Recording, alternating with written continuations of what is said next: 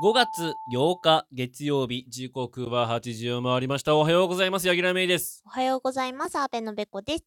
個人ラジオの窓ウィーク2スタートです。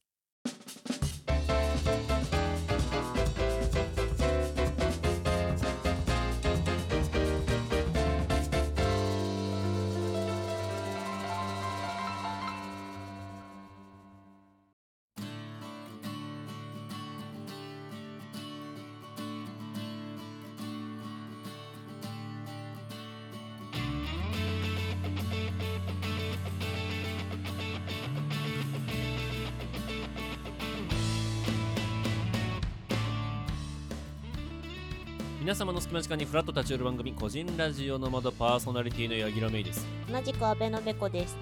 およ願いろしましすくお願いします。はいゴールデンウィークは終わりました皆さん聞こえない。今日からね元気に働いていきましょう聞とうこえねない。 聞こえない。聞こえろ聞こえなくてもね、あの現実は目の前にあるからね。そうだよ多分今ね日からお仕事でございますよ今頃必死にあの出社準備をして出かけることでしょう。はいはい5月病をね皆さんこう発症されると思いますけどうん。まあまあまあでもゴールデンウィークが終わったってだけですからね正直今日は奈良市運転で行こうみんな。定時に帰ろう。今日定時で定じゃあ皆時にさん帰ろ今う日定時でお願いしますおね願いします。はいじゃあコーナー紹介をお願いしますはい、編集後の阿部のべこがお伝えいたします。今日も盛りだくさんでお送りいたしますよ。4分頃から何でもない話を楽しくお届けするふぞおたフリートーク。16分頃からテーマに沿ったおすすめ曲を紹介するネクストパーティス。今回のテーマはカバー曲となっています。24分頃から独断と偏見で王者を決める色眼鏡ダービー。今回のテーマはとりあえず生に変わる新定番です。32分頃からテーマに沿った私たちの推しを紹介するご利用しピックアップ今回のテーマは推しの国についてです40分頃から世の中のお悩みに勝手にお答えするワンディレクション今回のお悩みは料理と失敗となっています隙間コーナーの今週のピン止めは14分頃からですお楽しみにそれではお返ししますはいということでございましてうまあ言ってもねあのー連休明けということはありますがん、うん、我々に別に連休は関係ないのであのノマドに、ああノマドにはね、うん、社会人としての我々はあるよそうだよだけどノマドに別に連休もクソも関係ないわけですようん、なので普通通りにいつも通りにうん、先週もいつも通りだった今週もいつも通りだったそう大丈夫い夫、つも通りの積み重ねなんですようん、はい皆さんこれでやっていこうかなというふうに思いますんで皆さんのえ皆さんの言わ何なくてい いよもう流れちゃったでしょ皆さんの何でいすやかまあ生活のねリズムの一個になってくれればいいかなとそうですねうんはい全くその通りでございますおいはいということでそれでは本日も最後までよろしくお願いしますす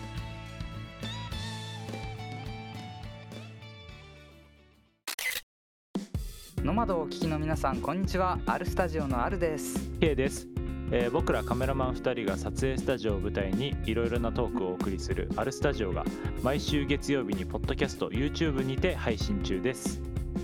えー突然お邪魔して大変恐縮ですが、えー僕らの方でも結構楽しい企画だったり、えー配信してますので、えーぜひ遊びに来ていただけたら嬉しいですは、はいいぜひ来てください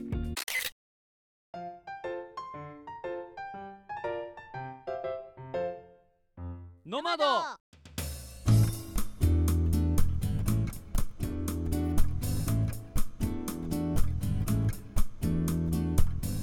改めまして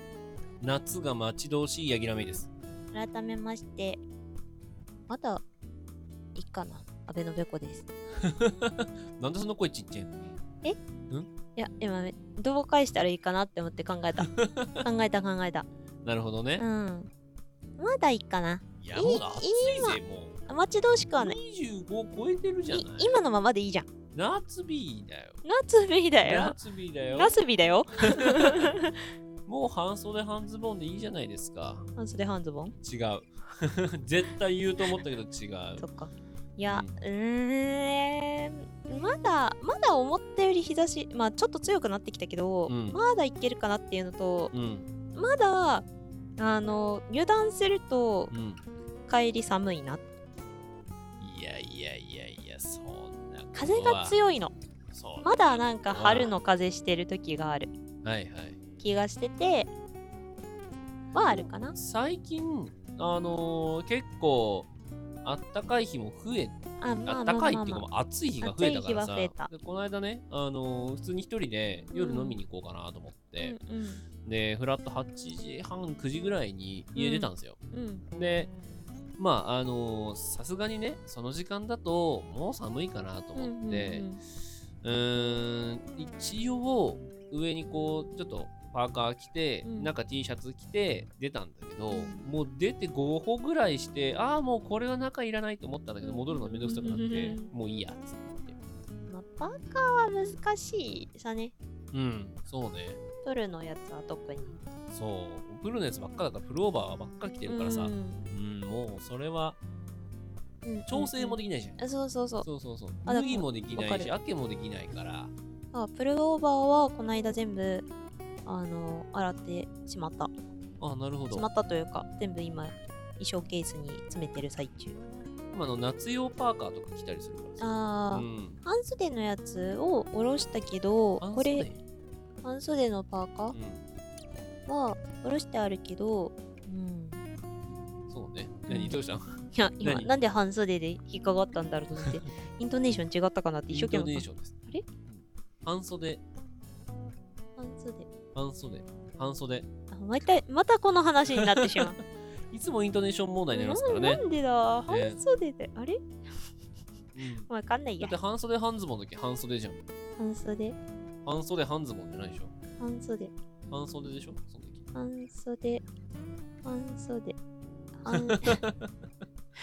も半ソロみたいになって。うもう さ自分のさ言葉のルーツもよくわかんなくなってきてるからさうん。どれが正しいかなんて口をついて出たものがうん。だよ。あの、手で表現しないで。ごめんなさいうんだよ。はいびっくりするああなたさ、あれだよね。ほ何んとなんかこう、手でのさ、アクション大きいよね。あのさ言葉が下手くそだって思ってるのうん自分の中でで伝わりきらないというか、はい。このキャラクター的にもうん。あの伝わらないのでうん。で子供たちにうん。伝えるっていう時にもうん多分培っちゃったんだけど、手を使うというか体で補ってるところはあるなるほどね。そうまあ、ボディーランゲージっていうのはね、意外とね、有効ですからね。ん特特にに子供とかには。そうで特にこのキャラクターじゃんま安あ、どのキャ倍ラクターかわかのんないですけど、べこアベノベコなんですからなねい。あの安倍のべこの中の人も、えええー、と外でなんだろう人と接する時のキャラクター的には、やっぱボディーランゲージが入ってる方がノリとしてうん乗ってますよが伝わりやすかったりとか、うんうんうん。まあなんだろう可愛らしいべこちゃん的なイメージと合ってたりとか、うんうん。まあ、この声に合わせてるのもあるんだけどはい。でいうのがあってあの動きがちなるほど、ね。動かなくても手はするんだようん。あの真顔で超テンション上げたような喋り方もできなくはないんだけどでそ意れは図的にやってるということですかね。意図的なのが、うん、と染みついうかいただかなうんうん。なのであのうーんスイッチを切入れちゃうとうん。その手がつくなるほどね。気はするよね、私はもうずーっと無表情の、全くボディーランゲージなしで喋りますからね。まあのね、するときはするんだけど、うんこう一緒で、スイッチがあってあ、うんこの人に話そうって思うのが強ければ強いほどボディーランゲージあだから回してる時の八木さんはうんすげえ動く、めっそうね回しやってる時はちゃ動いてるめっちゃ動いててるけど人からリアクションを求められた時はマジ真顔だうんもんう落差激しいよねーんうんそうそうそうだからいつものボディーランゲージが激しいイメージのまんまうん話しかけてくるじゃないみんなうんうんでもさ実際そうじゃなくって結構普通にうんあの真顔で答えたりするじゃないうんだからえ今テンション低いって言われるいやうんテンション低くない低くないめっちゃめっちゃ笑ってるうんそう。そこのね、えっと、自己表現が下手くそですね。はい。というところで、どういうところだよというところで、はいえっとね、前回までね、えっと、感想をいただいてますんでね、そちらをあごりが紹とうご介ざしいようますかなというふうに思います。お願いしますはい、えー、みどさんからです、うんありがとうございまあすりがとうございます。えー5週目にどんな日が来るのか楽しみ。誰かとのコラボかなノマド T シャツは普段着で着ても馴染むデザインになりそうだから今からワクワクです。夏が楽しみだ。これ言ってるだろう楽しみだってで、え T シャツー、おと。二人とも身長高めでスタイル良さそう。おしゃれラジオはパーソナリティもおしゃれ感よ。いや、あの、左手を高く突き上げなくて良いんですよ。でもさ、これさ、またさ、うん会った時に思ったより小さいにつながるんだよ。そうね。大丈夫。君が左手を掲げたとて、私の身長には届かないから。嘘届かない届かない。嘘嘘嘘嘘え、ギリギリいけないいや、ギリギリ。いけギリギえ、リいどけうるいだけろるういける。ないけるいける。どうだろうな。怪しいとこですけどね。えだってこの長さぐらい以上にあるじゃん。上に出てる部分うんうんうん。いや、どうでしょうね。あ、あ、あ、あははじゃないよ。あ、あ、いや、確かに階段は一段以上だけど、うん差が。そうだよ。悲しいんだよ、あれ。うん目線が合わないの、みんなと。エスカレーター一段しても俺、下に俺がいても俺の方が目線高いですからね。なんでだろうな。うん。っていうぐらいの身長差ありますからね。私が180センチなんででかいと思いますけど。そうだよ。ええ、息子さんは、まあ、100 155五えー、4ですか。五ですからね。五えっとち154だろ、本当は。5ってことにしたいだけだろ。 5を記録してるから5。うん。1回5になってまた4に戻ったろ。 5。言いよどむんじゃないよ。うってなるんだよ。うって。 5だもん。はい、4です。はい、ということでね、えっ、と、もう1個コメント来ていますね。はい、こちらは、あの、スプーンの方で来ていますね。ありがとうございますえ。ー、アコと R のなんとかラジオさんからです。あありりががととううごござざいいま。ますす。えー、東海県に住んでるのに、木曽三河公園ですかうんうん。が3県またがりなのを知りませんでした。勉強になりました。うん、ね、あの前回の嘘のエキスで本当の狸で出したそうそうクイズそでうございますけれども、そうなんですよ、3県またがってるということでね、知らんかった、まあ国営ならではでしょううね。んうね、んなかなかね民営とかね、あの市営、県営だとなかなか難しい。ね権利むっちゃむずそううん、どこが持つんだっていうね、 管理はだかがするんだみたいになるやつうん。そうなるとさ、うん例えばうんさ、その公園内でのさ、ゴミの管理とかさ、どこがやるんだろうね。例えばでもそのゴミ捨てのさうん基準とかさ、例えば、えーそのなんだろうないろいろ、まあうんうん主観がどっかにあるはずだから、そうねその主観が多分やるんだろうけど例えば、えーあー愛知が持ってるのかうんうんうだんと思うんだけど、どうなんだろうねう、んちょっと公園事情あんまり詳しくないから詳しくないからねでも気になるな気になるねお仕事柄ねうん職業病ちなみにあの近い話で言うとうんちょっと違うけど、新宿駅は渋谷にあるじゃない南南口側がうんうんだけどあれはなんか一応新宿の持ち物だから新宿のうん、はいはいはいはいはい規定なんだよねなんかさ入り口がどっちにあのお家も時々また入れたりするじゃんそうねそうすると入り口がどっちにあるとかがさ、うん基準だったりとかさ、まうあ、ん申請出した方とかさ、そういろねいろあるよね。そこら辺の中で固定資産周りに詳しい方はぜひともね教えていただきたいですねええあのこう公園のねね県境はどういうふうな扱いになるのかとか ねそこまで詳しいの知りたいこのラジオ聞いてる人 私たちが知りたいだ個け人的でしょに知りたいんであのなんか知ってたら教えてください、はいという感じでいいですすかいいねんじゃないかなはいそれでは以上「ふつおたフリートーク」のコーナーでしたでした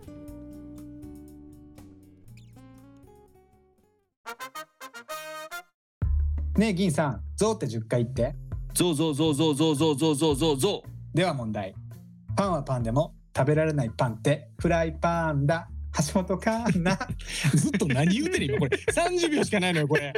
はいこんな感じで富士乳銀豊丸の男3人でのフリートークラジオをポッドキャストので配信させていただいておりますぜひ一度ご視聴しに来てください。あなたのお耳に三つ穴マスト三つ穴コンセンコトンセントでした。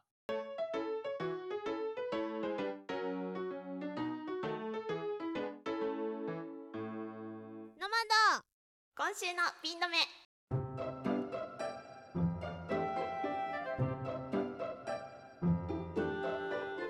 今週の気になるトピックスをご紹介するこのコーナー今週5月10日水曜日はリプトンの日です130年以上にわたり気軽に美味しく楽しめるお茶を世界中で販売している世界最大級のティーブランドリプトンを手掛けるエカテラジャパンサービス株式会社が制定しています美味しい紅茶を楽しみながらた大切な人と楽しい時間を過ごしてもらう日とするのが目的だそうです日付はリプトンブランドの創業者であるスコットランド出身のトーマス・リプトン教のお誕生日であり彼の開いた、えー食料品店の第1号店がオープンした日から来ているそうですリプトンねいろいろなところで見かけますよねあの各有ねアベノベコなんですけどあの中学生くらいからリプトンのあの 500ml のパックのヘビーユーザーであのー前もねなんかどこかでも話した気がするんですけどミルクティーがもともとは大好きであのーねいつも買っちゃうんですけどあの季節限定とか期間限定で置いてあるやつも結構美味しいので大好きなんですよねであの結構いろいろ飲んできて私が飲んだ中で一番美味しかったっていうかもう一回飲みたいなって思うのはあの期間限定で出てたロシアンティーめちゃめちゃ甘いんですけどあのいちごジャムを本来なら多分紅茶に溶かして飲むっていうような文化だったと思うんですけどあれがね美味しくってもう一回飲みたいななんて思います。ということで以上、えーリプトンが大好きなアベノベコが5月10日水曜日リプトンの日をご紹介いたしました次回もお楽しみに Please pay attention for a moment. This is Hanakin Transit Radio. 毎度毎週金曜日配信中ポッドキャスト番組「花金トランジットラジオ」ですお相手は場所と矢吹とおっさめタイラーです。年初系週末の入り口に元気をチャージできるポッドキャスト CM って新こたとなね面。白を追求しそこに愛はあるんかポッドキャストの限界にアイ挑フルだ戦った中らじゃでないのすどうする放送コードギリギリのアイフルじゃないエピソードトークいっぱい聞けこれ YouTube でやるような企画 パーソナリティ2人ともうさぎな戻ってき今て日は花虎があなたのハートをロックする。ピースノマドネクストパーチェス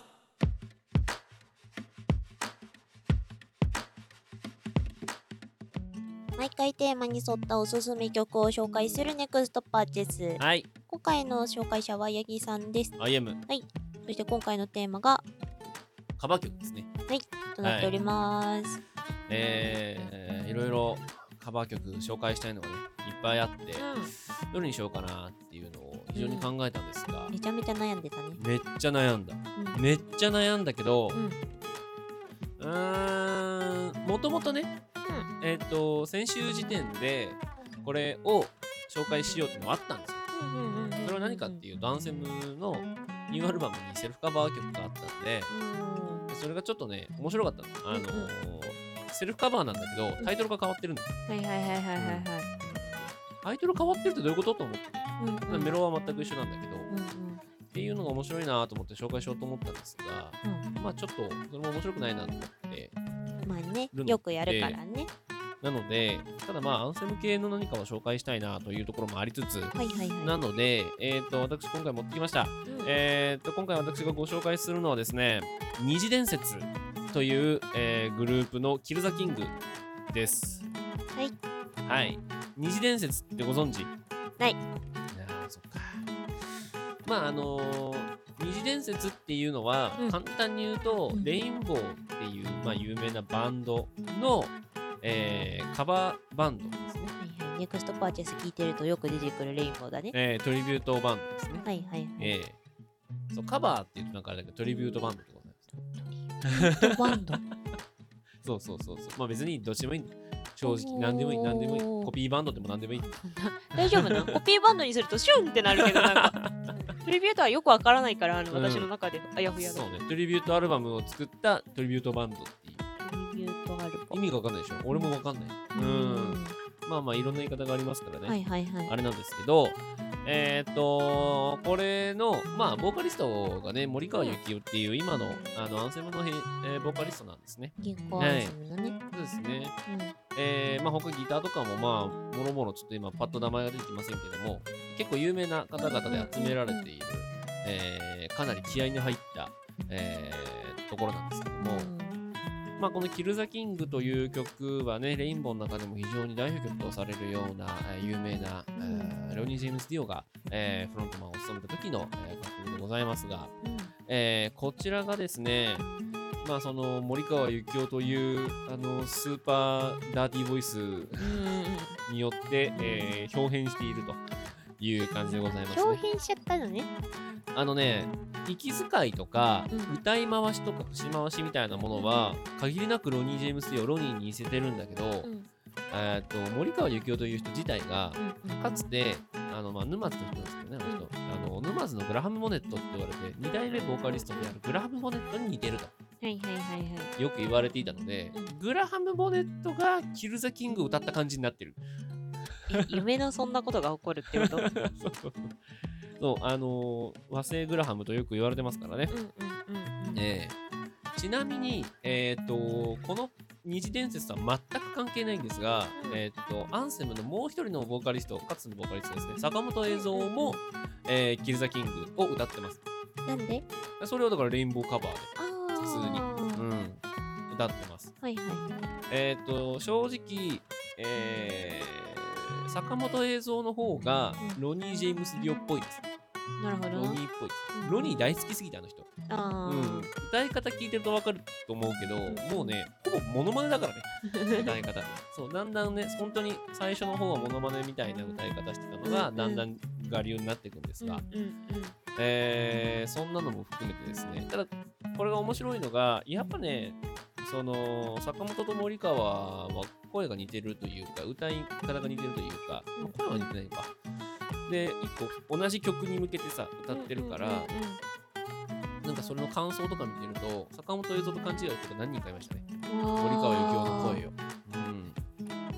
っていうのもありつつ、まあ非常にあの、パワフルな、まあ、原曲もハードロック、ヘビーメタルって言っていいかな、ハードロックかなぐらいの曲でございますが、えーっと、二次伝説によるカバーはゴリゴリにヘビーメタルです。えー、がっつりヘビーメタルですね。ええなので、まあ、えっ、と、かなりダーティーでヘビーでパワフルな、えー非常に聞き応えのある楽曲でございます。で、この、えっ、と、二次伝説が作ったアルバム、えっ、とね、名前がね、虹をつく覇者だと思うんですけど、アルバム名が。うんその、要はトリビュートアルバム1枚出してるだけなんだけど、ほうほうほうほうほうこれがですね、えっ、と、まあ、簡単に言うと、まあ、どの曲も、まあ、レインボーカバーで、どれもこれもいいです、どの曲も。まあ、キルザ・キングが代表曲、まあ、表題曲、表題曲じゃないや、あの、1曲目になっていて、はいはいはいはいで、それ以降もずっと、まあ、グラハムの曲も歌ってるし、まあ、ジョーリン・ターナーの曲も歌ってるし、なんですけど、えっ、と、このアルバムは本家レインボーが2人ほど参加してますんで、なんで本家のキーボードと、そのジョーリン・ターナーっていうその3人目のボーカリストがいるのね、えっ、と、ロニーがいて、その後グラハムがいて、そのジョーがいるんだけど、はいこのジョッと2人で、えっ、と、歌ってます、森川が。カバーとはえだからドリンキング・イザベット・デビルとか、スポットライト・キッドとかは、ダブルボーカルになって歌ってんだけど、昔はなんかね、ジョーリー・ターナーって爽やかなイメージだったんだけど、結構これもダーティーになってて、非常にね、これもパワフルですので、アルバムね、まあ、なかなかもう手に入らないかもしれませんけれども、えー、聴ける機会があったらぜひ聴いてみてはいかがかなというふうに思います。その中でも、え1曲目の「ルザキング」おすすめでございますので、うんぜひお聴きください。はい。ということで、私からご紹介は、えー、二次伝説のキルザキングでした。でした。はい。次回。すっごい困ってんの今。おう。すんごい困ってるんだけど、うん。えーっとこないだうん。久々にニコニコ超会議の,、はいあのツイートとかを見てて、はい。なんかなんだろう自分が一番ハマった時期のはいはい。ボカロの話って最近してないなと思ったので、はい。えー昔ハマったボカロ曲をはい。ご紹介し直そうかなと了解です。思ってます。はい。よろしいですかね。いいんじゃないかな。はい。それでは以上、ネクストパーツでした。でした。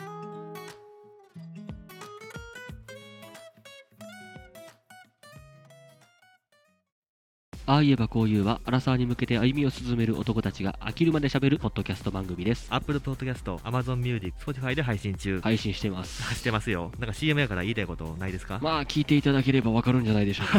なるほど、本編を聞けってことやな。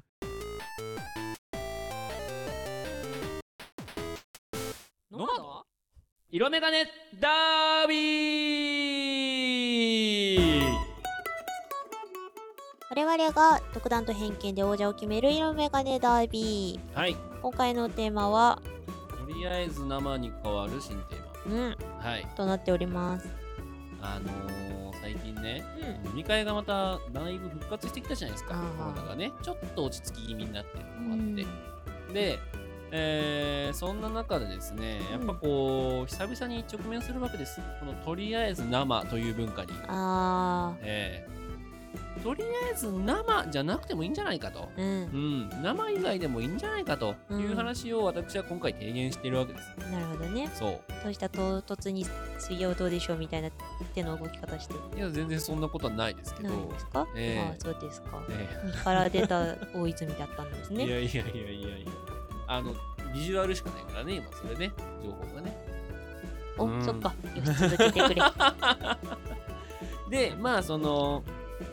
実際、とりあえず生に変わるのじゃ何なんだっていうところ で、うんそれが、えー食べ物なのか、そもそも飲み物なのかともあるんですけど、おー食べ物って言うとあれだから、まあ、飲み物の中でね、あ、ダメですかとりあえず枝豆 は。とりあえず枝豆は、まあ、推奨されます。もうそうだよ。推奨されますそがうだよ。あの乾杯のさ1杯目ってことを考えてさ乾杯で枝豆持つわけにいかないじゃん楽しいじゃ ん。楽しいじゃん、いいじゃん。みんなでみんなであの房持ってんえそうー、やれないイじエーイってゃないですか、えーっていうのがあるのでそれは乾杯ではないああそっか、うんはいではない。パイではないあれ噛んでも さ。噛んでもパイでもないのであれは、そっか辛くさえーいやなのでなのでなのなのででえーっとまあビール以外の何かうーんないかなっていう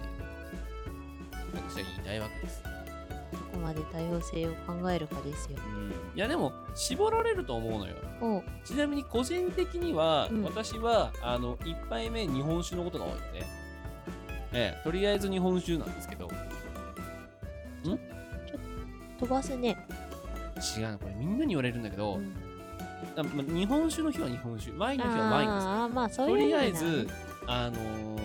日本酒にしてもワインにしても、うん1杯目からそれにしとかないとちゃんぽんになるだけなんで、うんうん。ちゃんぽんダメな人はね、うんそうなるよね。そうだしビールってお腹いっぱいになるし、わかるっていうかね、ビールが減らないの私。うんそもそもなので炭酸もその得じゃない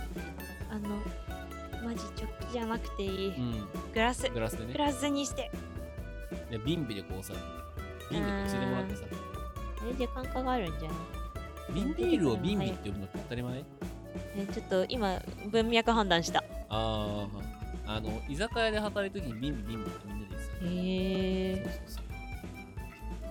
そんなこともありましたねへえはい びっくりした。はい、まあでもまあよくあるところだとやっぱりハイボールとか、あーレモンサワーとかそこら辺なんかなまああのビール以外の人って聞くとそう人数がいるのはそこだよねそうねまあサワーの中でもやっぱレモンサワーだよねうんそこでさすがにグアバサワーとかピーチサワーとかが大多数になるのはそれは珍しいものを見てみんながあの選び出した時でそうねカボスにするって言ってみんながカボスに行くみたいなやつでしょそうそうそうあんずぼうサワーだとかねそうそうそう、うんああ私の好きなやつねありますけどねこの間カボスが人気だったよあ本当、うんカボスもすだちもさ、なんかレモンもライムも変わらないじゃんだって変わるんだよ 変わるんだよ変わるか変わんない変わんない変わんない変わするだちはねうまいすだちはうシークワーサーも好きまいうんシークワーサーも変わんないううんんなんでだみんな変わんないどれも変わらないですはいまあ柑橘系のサワーがねやっぱ強いのかなと思いつつ、うんハイボールもねいると思うんですよえっ、と例えばジンジャーハイとかコクハイとかもあるし、ハイボール系のものうんうんでもいろいろありますからバリエーションで言ったらやっぱサワーの方が強いのかなとうんであとウイスキーはね人によってダメな人がいるからそうなのあの甘くないウイスキーの風味がはいダメな子たちもはいいる気がして、うんうんあの高価杯とか飲んでる方どうなんだろう、そうでもないのかな、まあ、ウイスキーは好き嫌いが特に激しいかなうんでレモンサワーは甘いと甘いのがダメな人たちがはい結構お酒飲みの方々はいるんだなうんうんそれが問題やなと思うんだよまあ、そんなこと言い出したらもうお冷やでいいんじゃねえかっていう議論になっていくんだけどうんそうねでお冷やに始まったらお冷やに終わったとしたらさ、うんもうそれも酒飲んでねえもんねいやいや行くかもしれないじゃん多分ねないダメかないダでメすか、ねはい美おひやっていう名前のあの日本それは霊酒ですか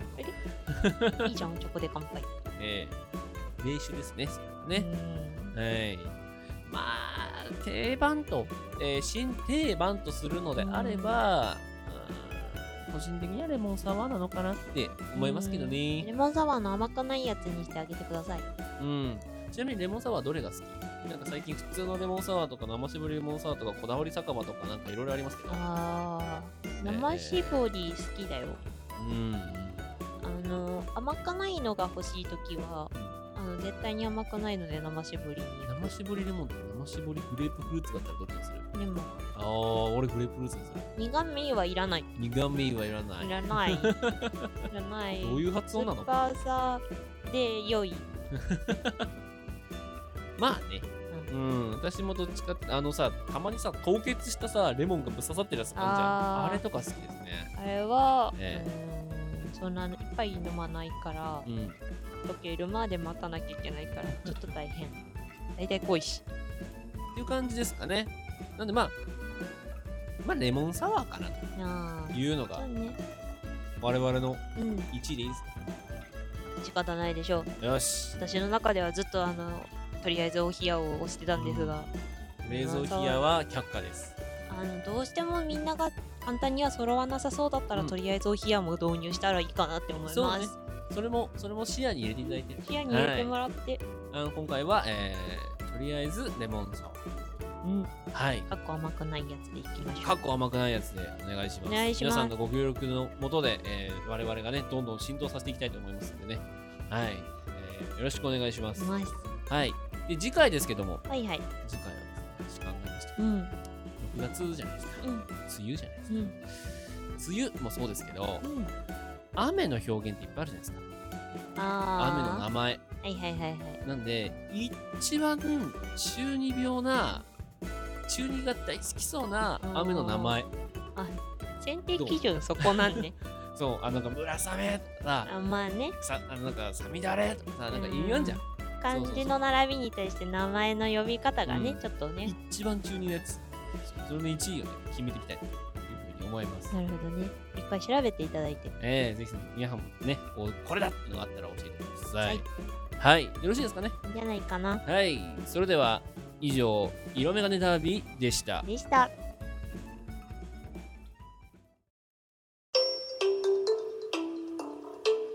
何作ってんだあれここに亀入れて数入れて名言入れてケミカル X 入れてとへいお待ち本格ラジオ番組「カズカメ FM」ロマトゴリ押しピックアップ毎回テーマに沿った我々の一押しゴリ押しを紹介するゴリ押しピックアップでございます。ます今回ご紹介はべこさん、私ですあなたです。おい、はい、今回のテーマは推しの国。国。はい。めっちゃ悩んだ。あ、本当。あの、行ったことのある国を押そうかと思ったんですが、ジャパン。いやジャジャパンは行ったことがあるではなくて、いる。OK? そう。じゃあ、あの、何回かいろいろ喋ってんなと思って。はい、そうでネす、ね。パールの話もしたし、うんタイの話もなんかしてる気がするし、うんアラスカかなんかでの話アラスでカのした話よねもしてるので、そこしか行ったことないから。うんうん。あとないなと思って、ではなくって、うん行ってみたいも含めて、興味のある国はい。をちょっと喋りたいなと思って、はいはい。うんとね、いろいろあるんだけど、行ってみたい。っていうのも、うんと、愛知万博があった当時、うん、うん。私は愛知にいたので、地元にいたはいので、めちゃめちゃ通ったのね。なるほどね。でもう全パビリオンあれ国ごとが出してる、あの建物自体をパビリオンって呼んでたけど、回っていろんな国があるんだっていうのとはい。あと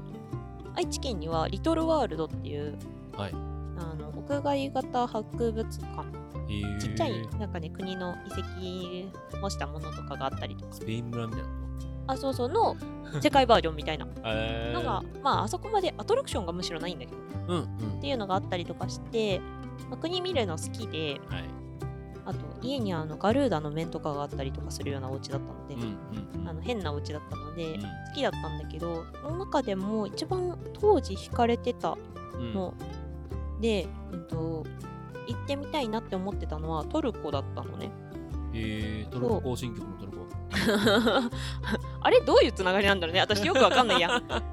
ちょうど愛知万博ぐらいで、トルコアイスがめちゃめちゃ1回目流行ったのよ、はいはいはいはい、ありますね。そうで取ろうと思うと奪われるそやうつでしそょうそうそうそう 一生くれないやつで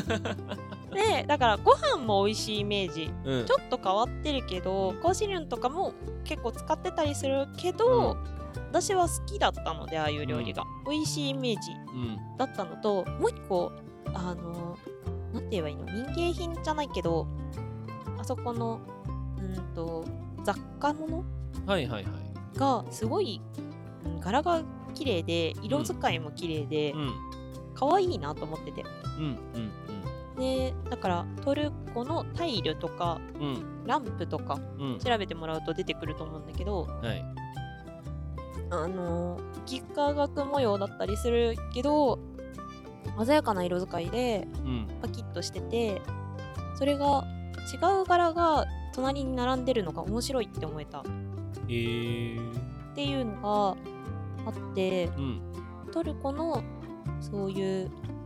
うん、バザール的なところにうん。行ってみたいなってずっと思っててなるほどね。ト特ルにコってなんかヨーロッパとアジアのあちょうそどうそうそう間ぐらいのとこだよね。そうだからトルコとかモロッコとか、うんあそこら辺でアラビア系も入ってくるそうねそうそうそう文化的圏的にアラビアとかが入ってくるけどヨーロッパとアジアの中間だから、うんいろんなものがミックスされてる感じがあってもともとそういうなんだろう民族的な模様とかすごい好きだったし、あそれでいくと、えっと、トルコのお守りにさ目ん玉みたいなそう目玉なんだけどもともとモチーフが、うんっていううんとねガラス細工はいが多いのかな、えっと名前を忘れてしまったけど、うんあのイメージ的にはクジャクのさ羽のさやつってさ、ちょっと目に見えるじゃんあ分からんどういうことえっとねクジャクの羽のやつって。えっと、クジャクの羽の模様ってさ、なんか同じ模様がつながってるじゃん。あんな感じで、あはいはいはいそういうことね丸の中に、そうそうそうそう、あの違う色の丸が入ってることで目に見える。えものー。あれね、調べたら起源があって、トルコのもともと迷信だったらしいんだけど、あのトルコでは、なんだろう、羨望の眼差しうがん嫉妬に変わって、うん悪いものを引き寄せてしまうかもしれないみたいな。えー。まあ目線が怖いじゃないけど、はい。っていうものになっちゃうから身代わりの顔っていうかあ、そうなんだ。の、えー、と瞳だったらしいんだけど身代わりなんだ。そうそうそうそう、えーだからあまりにも強いその戦望やったり嫉妬やったりっていうような視線が来るとひびが入っちゃうみたいな、えー。そうなんかそういうトルコの迷信があってお守りなんだねあお守りお守りでそれにとかにも使われる青色が好きではいはいはい。結構濃い青ターコイズブルーとかトルコのブルーっていうとうん。あそう今言ったターコイズブルーみたいなトルコ石の青のそう方だがね有名なんだけイメージはあどるそけどのお守りに使われてるのを一番最初に見た色が、んもっと濃いうん。青、はいはい愛よりに愛よりではないかあでもそっか愛とかそっちに寄ってくぐらいのうんうん澄んだ青がすごい好きで、はいはい。それを使ったトルコのタイルとかもあってえー。それをミュージアムで見たときにあこの青好きってなってあー色で惹かれたんだ。そう色使いが色模様本当でに好きえー向こうの方の色使いが好きだし、うん青一色でうんあんなに綺麗なものが出るんだっていうのもあったし、うん。日本にはない感じの模様の描き方をするから、はい。おしゃれだな可愛いなって思うとともに、うんすごいなって思ってて私がごちゃごちゃした絵を描きたがるのはうん。ああいうのから来てたりもするかもしれない、うんって思う大元かな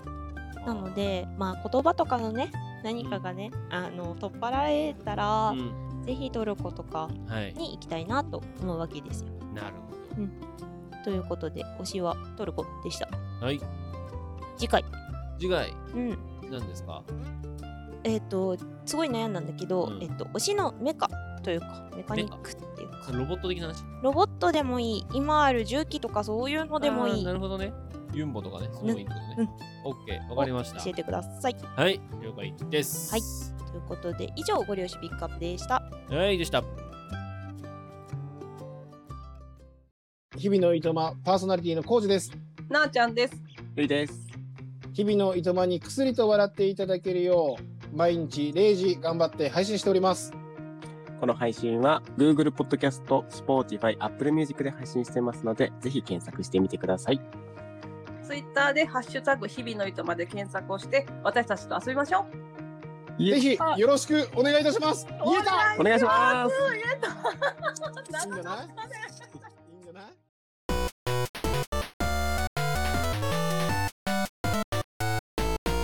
ノマドワンディレ クション。世の中の悩みに我々が勝手にお答えするワンディレクションのコーナーですはい、はい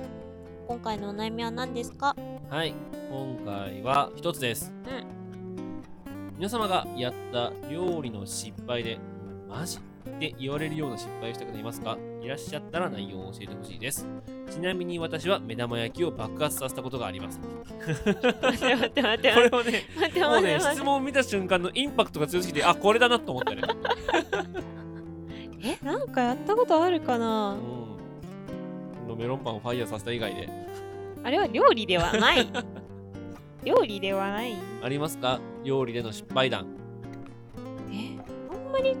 なんか失敗らしい失敗ってしてないんだよな料理だとうんうんなんかちょっと味付け薄かったなぐらいでなるほどね。あんまりあんまり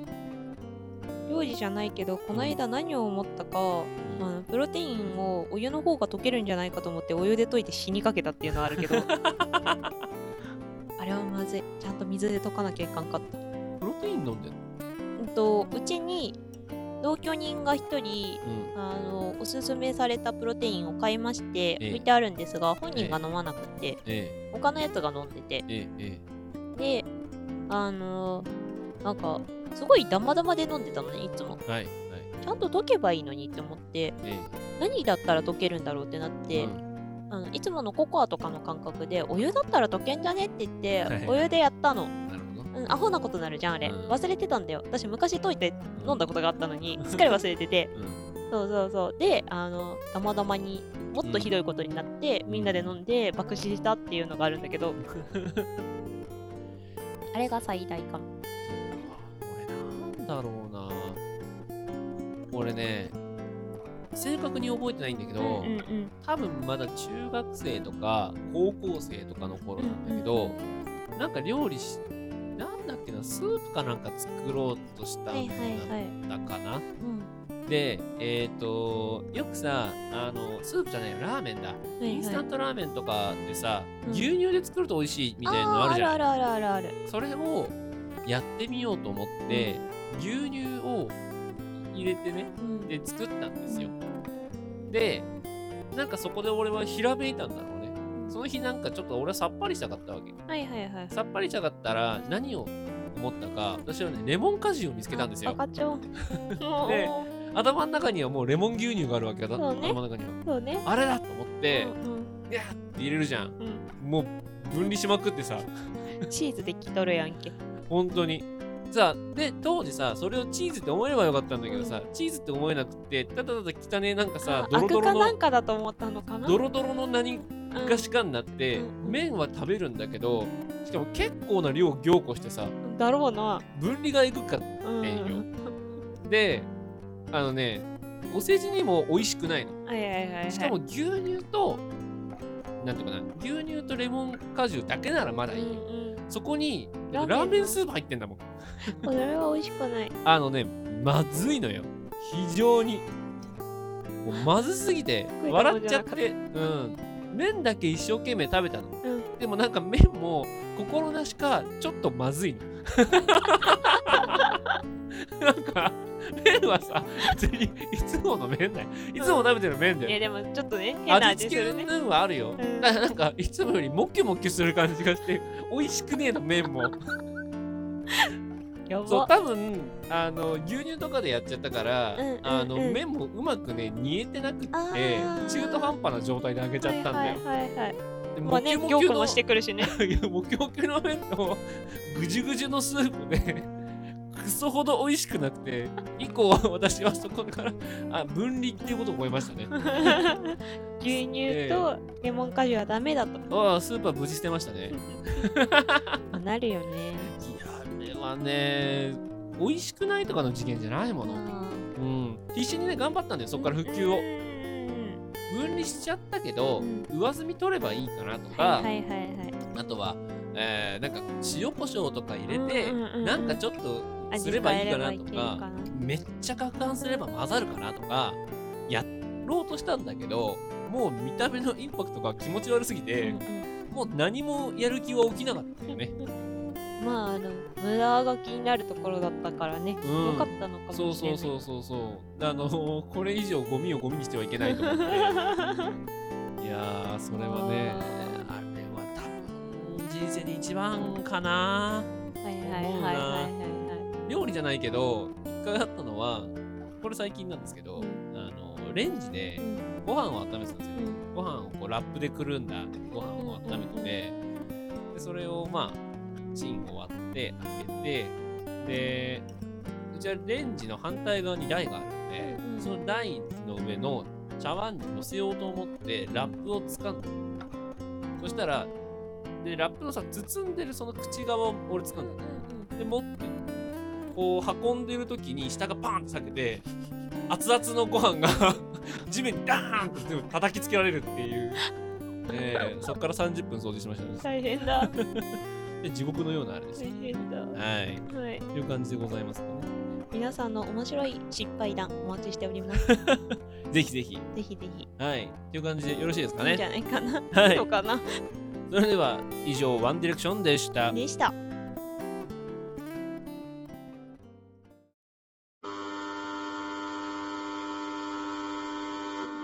映画ポッドキャストボンクラ映画館でございますこの番組は映画の感想を語るだけでなく映画関係者や著名人がなぜかゲストで時々登場し他の媒体では絶対出てこない話を披露する同化している番組です月1更新でやっております Apple Podcast、Spotify、Amazon Music、Google Podcast で配信番組 Twitter、Instagram もやってますのでフォローもお願いいたします